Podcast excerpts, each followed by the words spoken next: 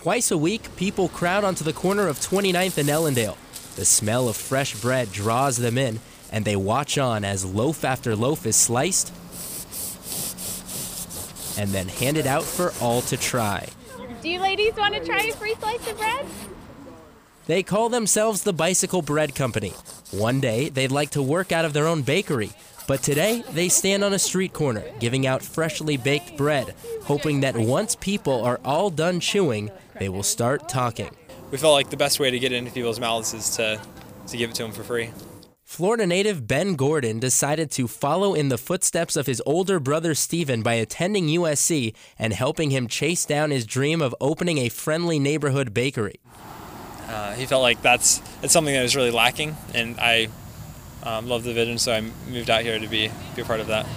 Separately, they each learned how to bake. Then, about a year and a half ago, they took to the streets, handing out slices and taking notes on the feedback they received.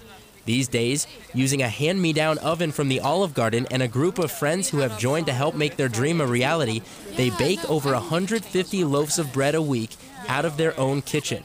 From orange cranberry to garlic to cinnamon raisin, and oh, how fast it goes. I like to eat it with butter. I like to eat it with other things like a sandwich. I like to eat it by itself. There were a whole bunch of people standing here having a good time, and um, just said, Hey, would you like to try a piece of bread? They stand outside with a fold up table and a plastic gray cart.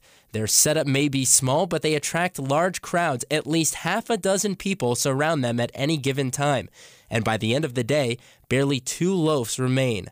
They greet each customer with a smile and introduce themselves, remembering the names of each and every person that comes by. What's your name? Lily. Lily. Hi, Lily. I'm Stephanie. But handing out your product hardly sounds like a financially sensible way to conduct a business. They get donations from some of their most loyal supporters and sell full loaves of bread for $4. But the project is funded mostly out of their own pockets, an investment they hope will pan out in the very near future. They have also started looking for new places to bake, trying to find a bigger kitchen to support larger quantities of bread. So we're going like everywhere, saying, "Hey, can we use your kitchen from in the really early morning hours?" And so, no one said yes yet, but we're we're still working at it. The Bicycle Bread Company believes it will only be a matter of time before they have a store that they and the neighborhood will call home. Jason Schwartz, Annenberg Radio News.